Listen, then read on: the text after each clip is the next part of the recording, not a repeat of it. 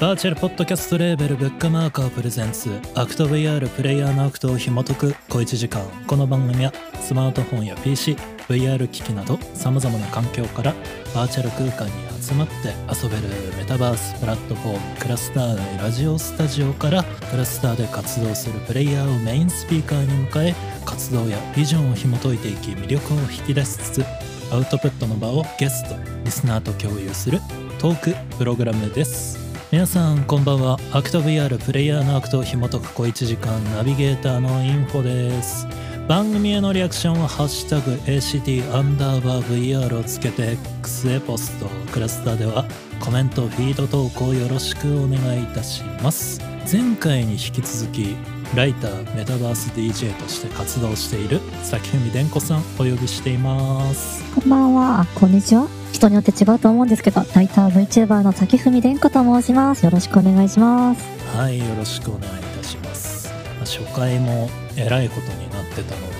で、アーカイブ公開されてる頃にはきっと何度も聞かれているのかなと思うんですが、初回だいぶ伝子さん素晴らしいお話をしていたので、ぜひ何度も聞いて、いやこの人いいこと言うなと思いながら聞いてていただければなと思います。そんな伝子さんとお送りする2本目のテーマはこちら。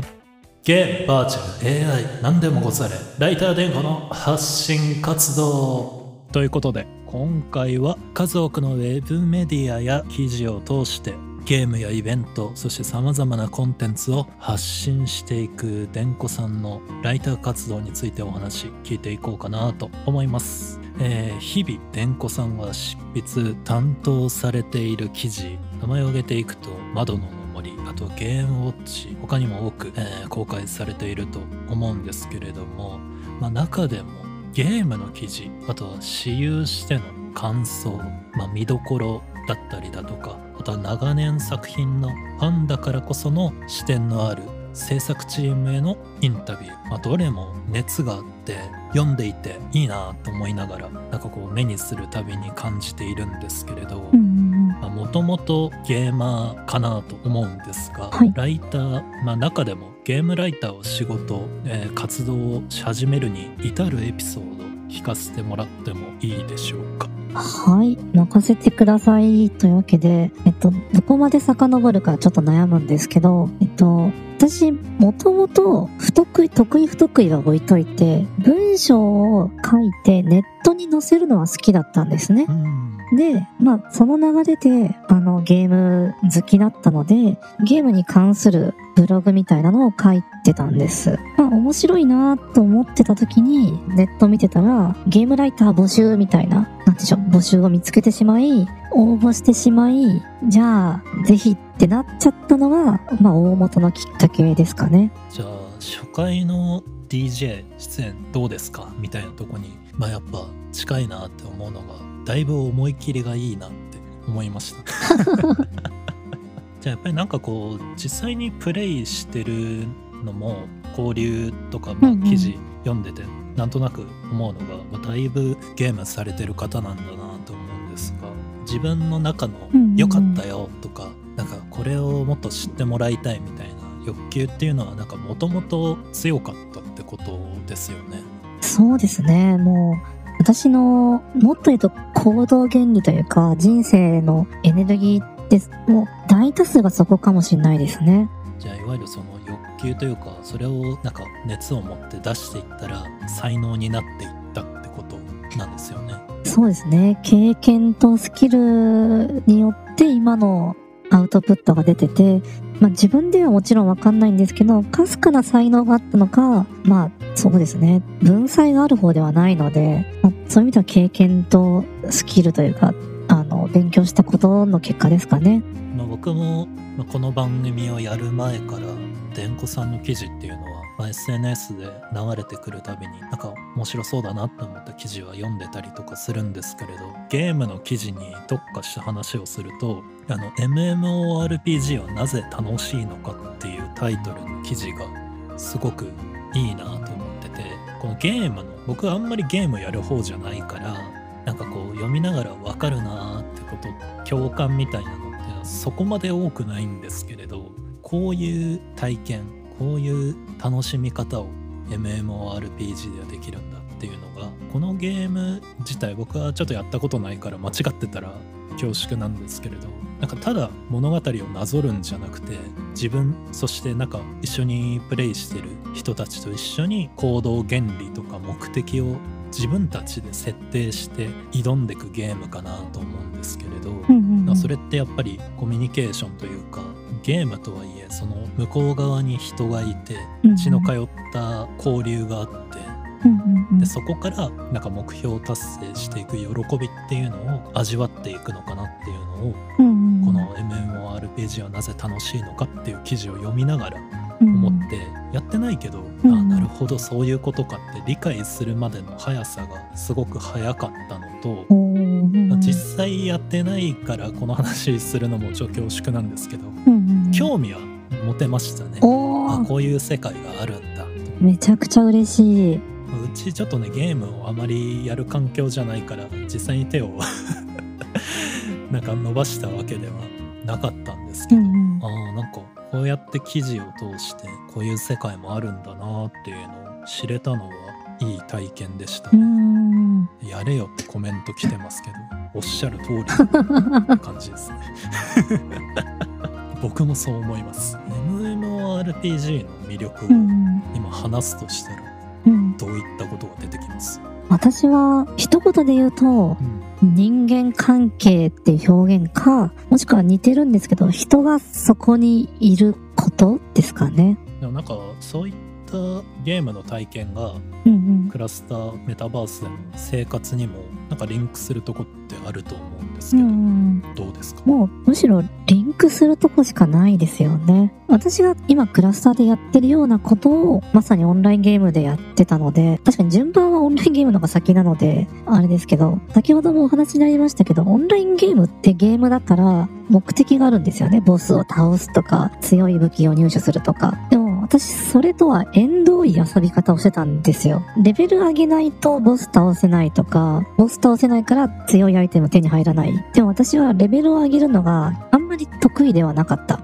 ゲームシステム的になんか自分の気持ちと離れてる部分があったってこと？そうですね。オンラインゲームなんでたくさんやられてる方がいらっしゃって、やっぱガチゲーマーみたいなたくさんいらっしゃるわけですよね。でガチゲーマーの方は本当すごい効率よくすごい長い時間レベル上げとかをされてるんですけど、私はゲームのセンスもないし、長時間ゲームをやることが、レベル上げをすることができないタイプなんですね。なので強い何かを求めるってのを諦めて、もうなんか街中で喋るとか、初心者さんを案内するって言ったら大げさですけど、ゲーム始めたばっかなんですね、こういう感じで遊ぶんですよみたいなのをしたりするっていう遊びの方がメインだったんですよ。そういうこともできるんだ。そうなんですよ。なのでもう本当メタバースとかと一緒で、何かをやってもいいし何もやらなくていい。で私は何もやらないをメインに、ただなんていうの、ゴシップ好きだったので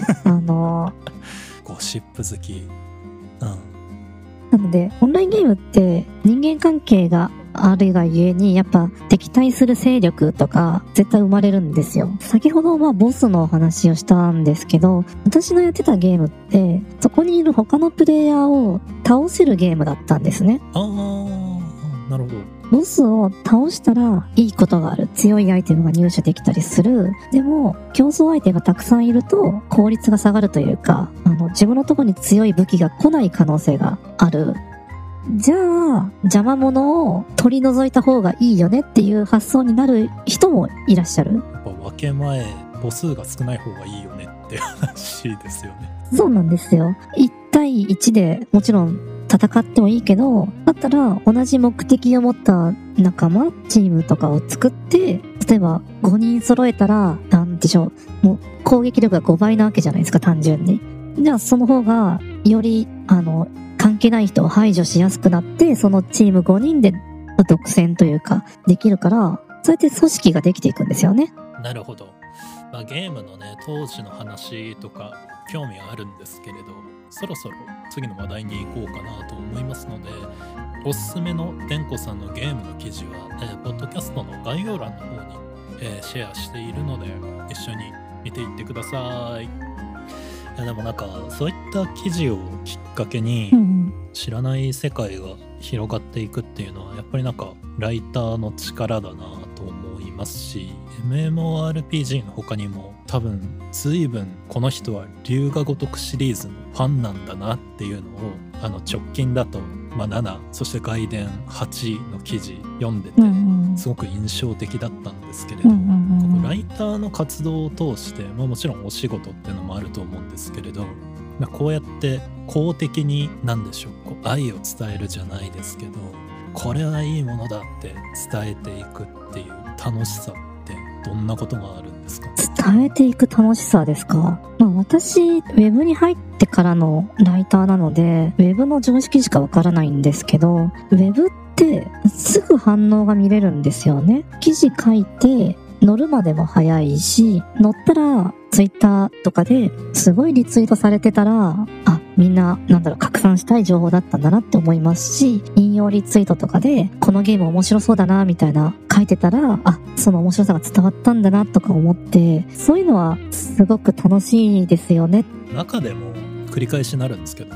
龍が如くすごい好きなんだなってのが伝わってくるのがすごくよくて、僕はちょっとこのシリーズやってないのでここがこうでみたいな話できないんですけど、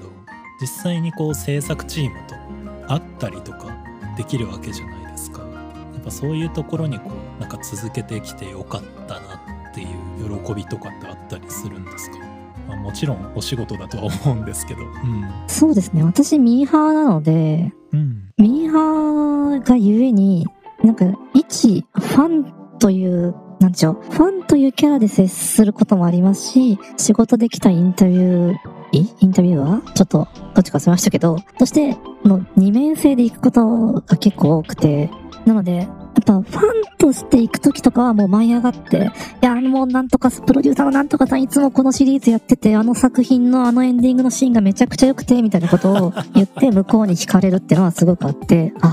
はいみたいな、そういうのがあったと、じゃあインタビュー入りますねでスイッチ変えて、今日はよろしくお願いしますと、今回の作品は前作に引き続きこうですがみたいなスイッチを入れて、仕事の部分をきっちりとやり、ありがとうございましたでテープレコーダー止めたらまたファンに戻って、いやーもう話聞いてめちゃくちゃ楽しそうでしたよね、もうあそことかね多分記事には書かないし書けないと思うんですけどって言って帰るみたいなことはやってますね。温度差整いそう逆に伏せて行く時っていう条件あったりするんですか？先んじてファンですって言って仕事に入るパターンと、そういう手じゃなくてこう一ライターとして入ってって仕事パート終わってからファンスイッチ入れるみたいなことってあったりするんですか？ファン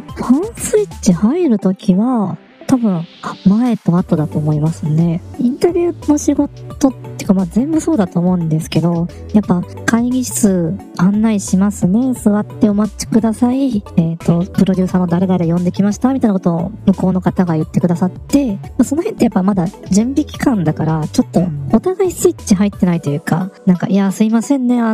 寒い中来てもらってみたいな話とかをするフェーズなので、そこはもう表現ですけどプライベートに近いというか、一人のゲームファンとしての気持ちを出していいなって勝手に思っているところ、なんで他のライターさんとかが同じスタイルかどうかは私もわかんないですけど、あと関係値とかにもよりますしね。ガチガチ初対面のメーカーさんとかだったら結構硬い感じかもですね。慣れてくると挟んだりできるようになるみたいな。やっぱこう積み重ねていくことで、きっともっとその制作にコアな人と会うことができると、それこそ段階的にあると思うんですけど、確かにそこにたどり着くまで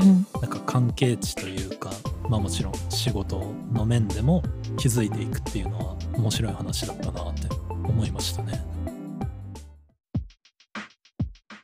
ここからは、そんなゲームに関連してメールをいただいているので、こちらをきっかけに話していこうかなと思います。リラクさんからいただきました。ありがとうございます。インホさん、デンコさん、こんばんは。こんばんは。ゲームウォッチの記事も楽しく読ませていただいています。そこでデンコさんに質問なのですが、ライターとして様々なゲームに触れてきたデンコさんが、このラジオを聴いている人たちにもぜひ聴いてほしいゲームミュージックは何でしょうか、とのことです。ありがとうございます。ゲームミュージック、劇版、あとはサントラ、主題歌、いろいろあると思うんですけれど、でんこさんの中でこう、なんていうんですかね、これ聴いてほしいなっていう曲あげるとしたら、どの作品でどういったタイトルの曲になるでしょうか？そうですね、この話事前にいただいていて、メモを作っていて3000字を超えたので、もうカットしようと思っているんですけどカットする前に、さらっと全文をお伝えすると、やっぱ私ゲーム好きなのはもう先ほど申し上げた通り本当ゲーム好きで、ゲームやってると全てのゲームにいろんな思い出があったり、すごく面白かったり興奮したり、ゲームで楽しんだり、泣くようなこともあるわけですよね。それぞれに本当、音楽がその感情をさらに盛り上げる要素があって、なんでもう本当あらゆるゲームにあらゆる思い出があり、そのあらゆる思い出にセットであらゆるゲーム音楽があるので、全部書いたら3000字をメモで超えましたのでその話はまたいつかクラスターのどこかでお話しさせていただければと思いますっていう前置きの上で、1個一番大きいのを挙げると、せっかく切り離していただいたんですけど、やっぱ龍が如くの話題にどうしても戻ってしまうんですけど、龍が如くのセブンっていうのが、2019、20? ちょっと忘れちゃったんですけど出たんですね。で、その主題歌を湘南乃風さんと、中田康隆さんが手掛けられていて、その曲が一番かっていう曲なんですけど、その曲の話をさせていただきたいです。お願いします。龍が如くシリーズっていろんな日本のアーティストさん、日本以外にもいらっしゃるんですけど、とそうやってその主題歌というかあれを作って来られている歴史があるんですね。その中でそのセブンの何作か前に、龍が如くゼロっていうのが出ていて、バブルの時代のお話なんですけど、その時に、湘南乃風さんがバブルっていう、もう文字通りの曲を出されていて、すごいそれも良かったんですよ。セブンが出て、もちろん私も仕事でもプライベートでも好きなので情報をどんどん追っていく中で、曲の話もその時、龍が如くというゲームのクリエイターの一番偉い人にインタビューする機会をいただいていて、楽曲の話になったんですよ。で、そこで聞いたエピソードがもうめちゃくちゃ自分に刺さって、面白いなって思って、これがその曲なんですって曲を聞いて、曲もめちゃくちゃいい、全てが噛み合って、セブン発売される、セブンやる、このシーンとこの歌詞がつながってこうだったんですねまで言って、もうここで話したい一番の曲になりました。さっき刺さった部分があってって話あったと思うんですけど、具体的にどういった理由というか、曲が刺さる時って、人によると思うんですけど、多分自分のバックボーンというか、体験というか、何かしらにこう、ガチッとハマった時だったと思うんですけど、どういった理由でこれが刺さるというか、自分にとってこうグッとくる曲だなって思ったんですかね。3つあって、曲単体だけじゃないのを含んじゃうんですけど、1つが、その曲が生まれる、なったエピソード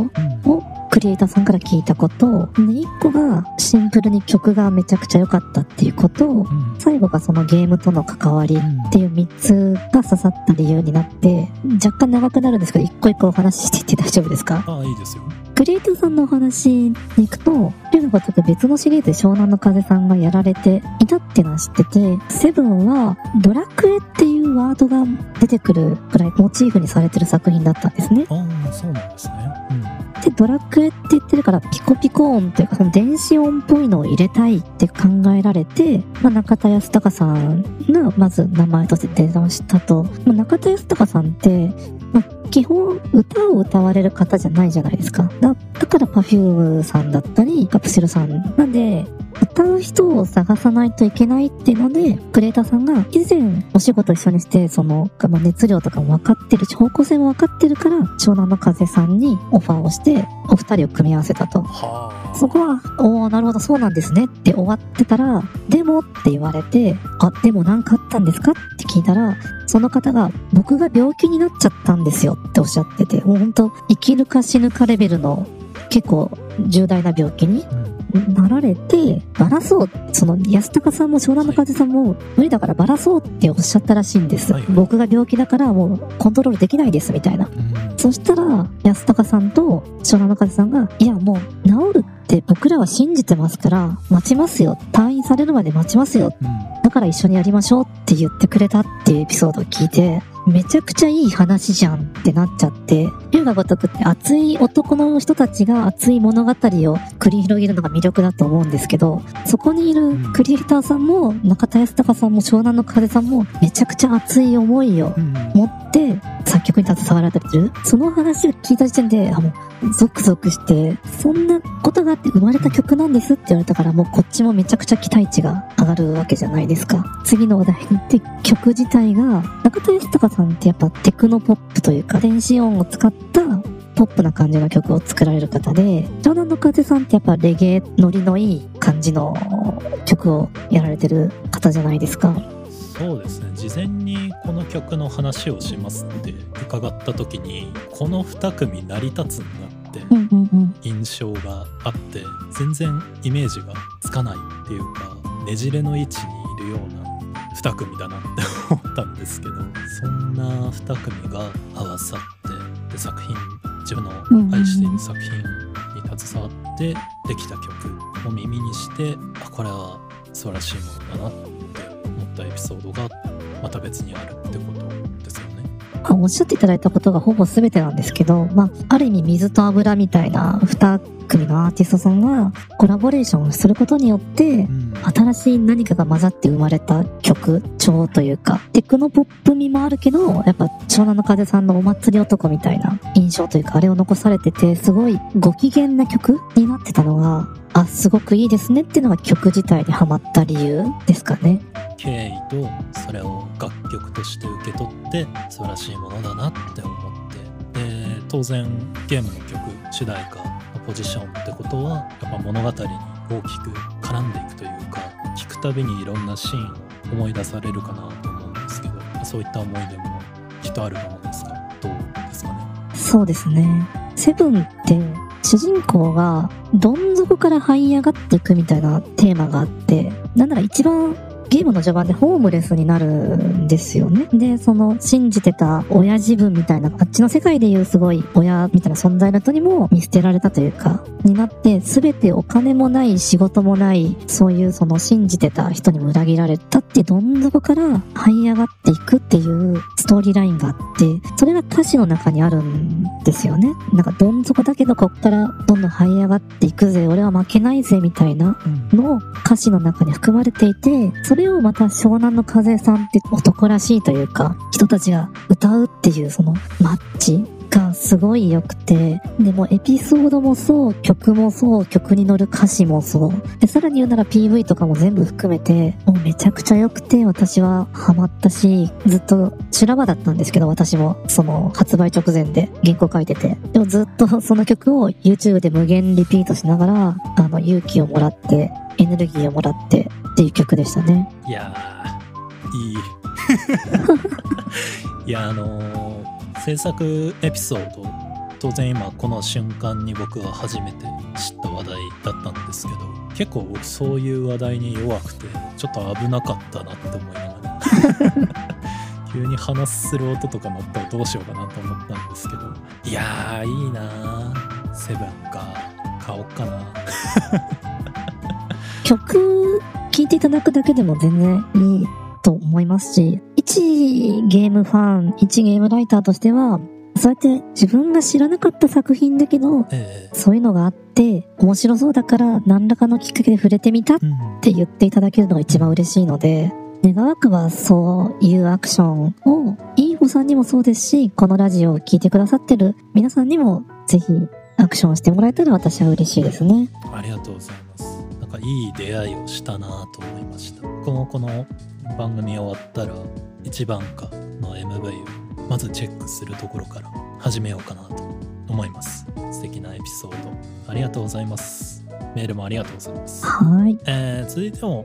メールをきっかけに話していこうかなと思います。オリゴ糖さんからいただきました。メールありがとうございます。ライターということで、仕事で文章を書く上で意識していることはありますかとのことです。まあ、先ほど話題にもしましたけど、まあ、ゲーム記事だったり、まあ、テック系とかいろいろあるかなと思うんですけれど、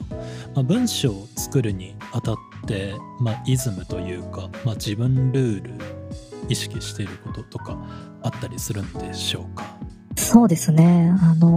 一番はやっぱ情報を伝える、正確な情報を伝えるっていうのはもちろんなので、それは前提に置いといて、その上で読んだ人の感情を動かしたい、願わくばアクションにつなげたいっていう思いで書いてますね。まさに今それに乗りかけてるというか、まあ、ほぼ乗ってるような本なので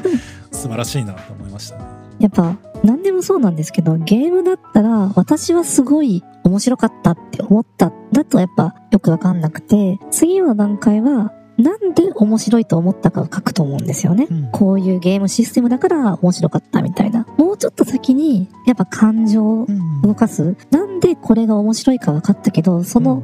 なんでがさらにどこから生まれてるのかとかいうのを書きたい。あと私涙もろいんですよ、すごく。なのでいわゆる e スポーツの大会とか行くと結構感動して泣いちゃうんですよね。そのなんとか選手がすごい頑張ってたとか、このチームずっとビリだったけどなんか一矢報いてその時1位だったチームに勝ったみたいなエピソードとか見ると結構普通に会場で泣いちゃったりするんですけど、その泣いちゃいましただったら独りよがりなので、なんで泣いたか、なんでそれが私の心を揺さぶるまでに面白いのかを記事に書いて、読んだ人がそれは心を動かされるよねって思って、じゃあそのゲーム買ってみようとか、興味なかったけどその e スポーツの大会見に行ってみようとかっていうアクションまで動かしたいって思って書いてますね。まあ、先日も e スポーツの大会の記事投稿されてましたけど、まあ、僕もそれ読んでて、いやなんかこういう世界があって、僕は e スポーツって世界全然知らないのでこうイメージしながら読んでたんですけど、思ってる以上に熱い世界が実はあるんだなってことに、その記事、先日の記事読んで思いましたね。まあ、繰り返しになるんですけど、やっぱり僕も知らない世界を知りたいなっていう欲求がどっかあるので、新しいもの知れたなっていう感覚で読んでましたね。まあ、確かになんか喜んでる選手の写真とか見ると全然知らないのに、うんうん、いやよかったなって思いながら読んでるっていうのは、でもやっぱり多分どっか揺さぶられてるものというか、なんか無意識的に動いてるものがあるんだなって思いました、今話聞いて。そうですね、まんまとやられていたってこと狙い通りに、やっぱ全てはそこですね。インタビューとかする時も、うん、読んだ人が心を揺さぶられるワードを引き出したいとかっていうのはやっぱコアにあって、そのための細かいテクニックとしてはいろいろもちろんあるんですけど、こういう質問投げた方がいいとか、ただ小手先のことを多分聞かれているのではないと思うので、コアな私の思いは人の思いを動かしてアクションにつなげたいにつきますね。なんか情報を届けるだけじゃなくてというか、もっと内な部分っていうのを動かすように、こうなんか動かすようにって言ってあれかもしれないですけど、そういった熱意をこう文章に載せているってこと、まあ、なんかよく伝わるお話でした。メールもありがとうございます。なんかこれも知らない話題だったので、もしかしたらね仕事的なテクニックの話をしてるので、あ、なるほどそういうことかって思いながら、もしかしたらねこれのラジオ聞いて応用 したりとかする人もいるのかなわかんないけどまあでもこういった話もね、まあ、する機会あんまりないと思うので。ないですね。アウトプット、この番組自体のコンセプトの一つでもあるので、実はこういうこと考えてるとかこういうことやってますみたいなことを伝える場になれたらいいなと思ってるので、うんうんうん、今回はそのポイントっていうのはできたなってのは僕個人としては思いました。ありがとうございます。こちらこそありがとうございます。ということで、最後のテーマ、ぜひこの話をしてほしいなっていうのがあるんですけれども、はい、ライターについて伺ってきた第2回配信最後に、ゲームやバーチャル、e スポーツ関連のライティング、取材の依頼先だったり、ライターとしての PR ございましたらご自由にどうぞ。今大きく興味関心がゲームと、メタバースと AI っていうところがあるので、そこに関する取材行ってきてとかインタビューしてほしいとか、なんかこういうの取り上げてほしいっていうのがもしあったら、X のリンクに私のポートフォリオとか連絡先が載ってるので、ぜひちょっとお手数なんですけどそちら見ていただいて、メールとか DM とか何らかの形でご連絡いただけると幸いです。ということなので、ぜひね、このラジオを聞いて、この熱量を持ってる、ライターさんだったらちょっと任せてみたいなみたいなお仕事がある方いらっしゃいましたら、ぜひ、電工さんの連絡先、先ほどお伝えしましたけれども、X のプロフィールの方からいけるらしいので、そちらの方からね、ぜひ連絡して電工さんといいお仕事してみてはいかがでしょうか。ぜひぜひよろしくお願いします。ぜひこれをお聞きの方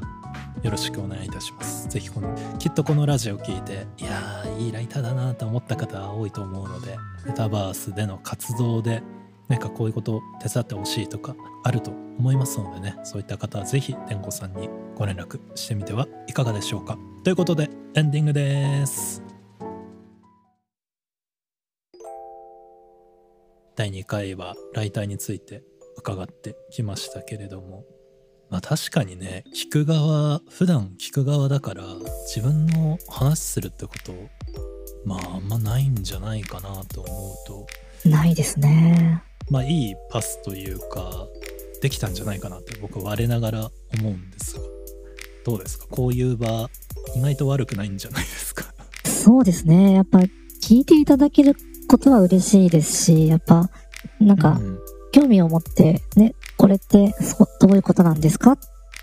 なるほど、そういう意図があってこうなんですねみたいなのをやっぱり言っていただけるのはすごく嬉しいですし、私も自分の考えの整理というかにもなってすごく刺激的ですね。それは良かったです。ぜひね、これ聞いて、いや自分もちょっと話したいなとか思考の整理したいなみたいな方いたら、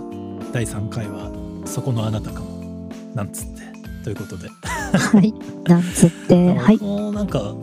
仕事のね話っていうの聞いてもいいのかなっていう謎のブロックがあったりするので、番組にかこつけて聞けたのはすごく面白かったなと思いましたね。もちろんね、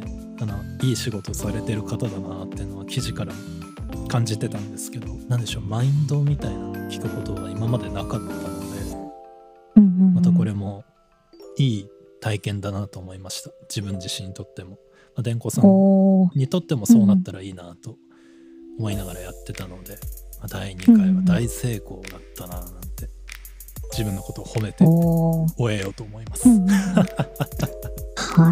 この番組は Spotify、StandFM、Amazon Music、Apple Podcast にてアーカイブ公開中の DJ インフォのフィーリングファイン番組ページにてアーカイブ公開予定です。こちら番組のフォロー、高評価などよろしくお願いいたします。 DJ インフォのフィーリングファインも、アーカイブと合わせて通勤通学作業のお供に聞いていただけると嬉しいです。ゲストのさきふみでんこさんの関連リンク等も概要欄に記載しておきますので、こちらもぜひチェックして、クラスターで遊ばれている方はでんこさん出演のイベント、そして雑談バーへ遊びに行ってみてください。